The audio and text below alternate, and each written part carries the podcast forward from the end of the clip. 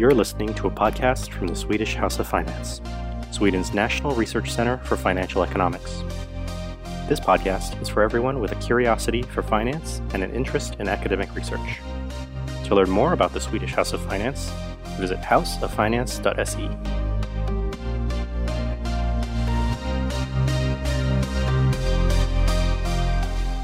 Hello, everyone. I am Paolo Sodini. And I'm Anastasia Girshina, and we are recording at the Swedish House of Finance at the Stockholm School of Economics. So, today we're going to talk about how to think about risk, and in particular about the risk we take when it comes to managing our savings. So, we'll first talk about what is perhaps the most common financial wisdom or the advice that we most commonly hear from financial advisors, which is the fact that we need to take a lot of risk in our portfolios when we are young and that we need to decrease it gradually as we age and approach our retirement. We'll then uh, talk about the role of attitudes towards risk when it comes to managing our savings and our investments, and about other factors which should affect our choices. And we're to conclude by thinking about why not everyone invests in the stock market. So let us start, and uh, uh, let us start with um, uh, bringing up the financial advice that we commonly hear um, which is when we are young, we have to invest in stocks, whereas when we are old, we should be investing in bonds, bank accounts, or other safe financial instruments. So, um, Paolo, maybe you could talk a little bit about why is it the case and what is behind that advice?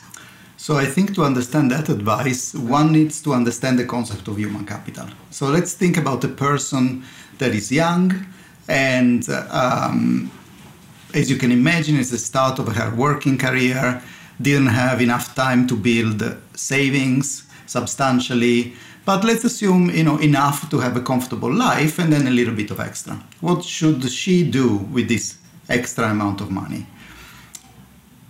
So we have to remember that she's starting a career. She's starting a, a, a long career, in fact, and she will earn a steady monthly labor income until she's going to retire. So that's a, a, pretty steady cash flow going forward and uh, uh, a monthly substantial amount of money that she's going to receive uh, as she works. Now, if you think about it, it's like as if she would be sitting on a bond that pays this amount of money over time. And we think about this bond as her human capital. In fact, she's able to generate this amount of uh, this labor income because of her human capital.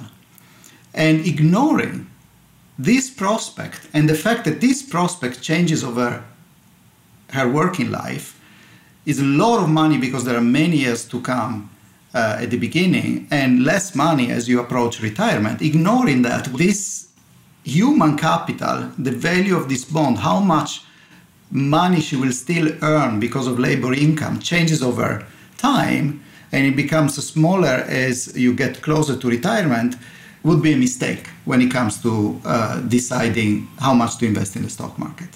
I really like this metaphor that we are like wandering bonds, like this fixed uh, income asset that generate the, the income. But uh, what I'm wondering about is are there some estimates? So can we quantify how much we you know have of that on our balance sheet of this human capital? And uh, and also maybe you could explain more about why it shrinks over time and uh, and also how exactly we should take into account uh, the human capital when we are take when we are thinking about how much risk to take in our portfolio. If you think about someone who has some post high school education on average in Sweden and is about 30 years old, we are talking about 10 million krona, something like that. Of course, the estimate varies a lot, but I mean, it's a substantial amount of money. It's definitely tons of money compared to the little financial wealth that people were able to build up at the beginning of their career. Um, so, because you can you can rely on this steady cash flow that comes from your labor income, then you can afford to take the little financial wealth that you have built at the beginning of your working life and invest it all in the stock market. In fact, you, in fact, you should almost lever up to invest in the stock market since uh, you are pretty safe on uh, the fact that you have human capital, you will have this stream of labor income uh, going forward. as time goes by, the number of years you're going to earn labor income shrinks. And so the value of this asset that is basically pays off all this cash flow has to shrink over time. And it's still there at retirement because if we have saved for retirement, either ourselves in some countries or through uh, or the state saves for us, because we still have to receive that, but obviously it, it, it shrinks dramatically after retirement. So, if I may paraphrase, then the human capital is really like not yet realized future earnings or a little bit like paper gains that are not tangible yet. But then, if this is the way how we think about human capital, then we really should be thinking about labor income as being really safe. So it's like a fixed income asset that we have, the human capital. Or, you know, so how should we think about labor income being safe? And maybe if not safe then not as volatile as as stock as stock returns. Or even if volatile then at least not that much related to stock market returns in the sense that when stock market crashes then uh, we are not gonna lose our jobs and or at least when our investment go down we are not gonna you know one day remain without our labor income. So how should we think about that? It's a default it's a risky bond. That's the short answer uh, and then the amount of risk and the type of risk that actually this bond uh, entails um, depends on the sector in which you work and the occupation you have. Or even within the same sector, it makes a big difference if you are more a blue collar worker or a, or a white collar worker, have more a managerial position and things like that. Um, so I'm not saying it's safe, uh, but uh, there are mechanisms that society has built up to make it safer, unemployment insurance, for example. Um, and, uh, and of course, there are some sectors that are on the one side of the spectrum, the safer side, such as the public sector, where actually the amount of risk you, you take is quite limited. And then if you think about the, the other extreme, we're talking about the construction sector or the financial sector, which actually are quite volatile, and they tend to indeed correlate with the stock market. So the advice that you should go all the way into stocks uh, is really an advice that fits perfectly uh, public sector employees, if you want, or people that have human capital that is largely unrelated to the stock market. Now, for the other sectors, which type of risk are we talking about? Is, is the fact that when the stock market tanks, the number of people that lose their job and how much people lose in terms of labor income tends to spike up. Okay, so we say like the skewness uh, increases on on the left side of the distribution, um, and so uh, when the stock market drops. And that type of risk actually could reverse the recommendation that we were talking about before. If you sit on human capital and a lot of human capital and it's risky in that sense, then you might not want to invest as much in the stock market. And obviously, that depends uh, how large is unemployment insurance in your country and so on and so forth. So, um, if I uh, if I were to make a, a small summary here, then it, really the way we should be thinking about this financial advice is well, it depends on human capital and then depends on the job you have and on the type of labor income that you're gonna have in your uh, future career. But if you take you know the safest job that we can think of. So, you know, a, a, for example, a public employee that you've mentioned before. So, can we quantify how large is in fact the effect of having this human capital asset on our balance sheets when we think about how much risk to take in our portfolios? It's it's huge because uh, think about think about the balance sheet of a young person probably has a few hundred thousand in the best scenario saved in the bank account and then we're talking about 10 million in a safe bond okay? So you have a huge incentive to put to put those few hundred thousand in the stock market. So you should be all in the stock market. In fact you should even borrow to invest in the stock market so you can earn a levered return on it a much higher return. So we're talking about uh, like equity premium 6% 5 6% at risk-free rate which historically around 2% real, so we're talking about 8%, 7%, without levering up. If you lever up, you go to 11% per year on average that you're going to earn on your saving for a long period of time. So it's, as you're, if you're young and you work in a safe sector, you definitely should go all in and even lever up. And I would say, and this effect is, quite stays large for a long time. You know, you have to let this 10 million to go down quite a bit before this reverses. So this means that uh, so it has to be that financial wealth has increased enough to counterbalance how much you have in this human capital in this bond, and that you're close enough to retirement. So I think you know, for those people, easily be all in the stock market until 50, 55 years old. And then you start leveraging, you know, taking it down. And can we say then that that was the reason why premium pension default option used to give a levered position in the stock market, at least in the beginning of the working life, so for younger people? Yeah, totally. I think uh, I think the reason why the premium pension system was designed like that was based on this assumption. But uh, remember, human capital, uh, any type of asset on which we can rely on and gives us a steady income would play the same role. And in, in the case of the premium pension system, you have the state pension, which is going to be paid as an annuity, as a steady monthly income after you retire. So you, you're safe on that. I mean, unless, you know, there's going to be large political uh, risks uh, unless you know the whole country is in trouble then it's not clear politically what's going to happen but if you can rely on that then there is a good reason why the ppm which is just a small part of our contribution should be all lever up and i actually personally think it was a mistake to take that away that, that's interesting because in fact it's um, really difficult for retail investors to borrow to invest in stocks. While it's easy to borrow you know against the house but it's really hard to borrow to invest in stocks. So um, that does sound like it, it, it was an opportunity to do that. Absolutely. So i mean indeed i don't think you can go to your bank and and and ask for one million in in debt in order to be invested in the stock market but you can definitely uh, you know ask for many millions to to to buy your house. And the reason why you can do that is is the fact that you can pay it off, and you can pay it off because you can rely on human capital. It's the same exact logic. So when I talk Fixed about fixed income, yeah, totally. It's like uh, when I talk about um, you should be all in the stock market. Uh, um, I should say you should be all in the stock market for the amount of money that you have extra. And uh, at the same time since you can't borrow uh, you know feel free to buy an apartment and borrow up for it early in life because you're going to earn a levered return on that too. That does sound like a risky investment. But again i mean it is because you can back it up with human capital and it shouldn't be for any profession uh, it should be for those that are safe and in fact you know we get checked when you go to the bank to, uh, on whether you can do that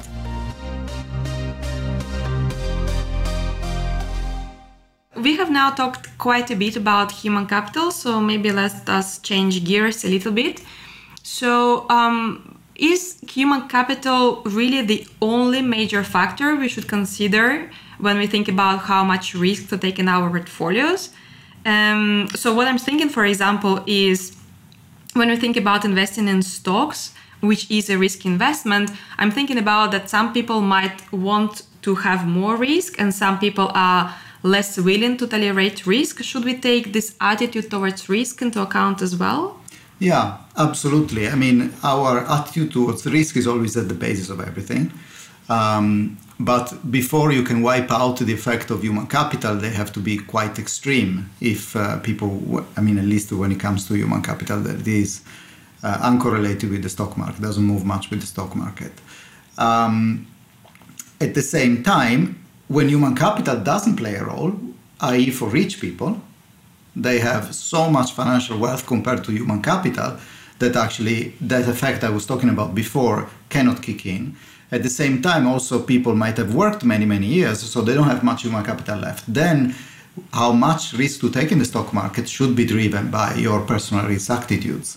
And this is why typically when you go in a meeting with a financial advisor, they ask you a question to, to kind of understand how you, you feel about risk and how much risk you would like to take.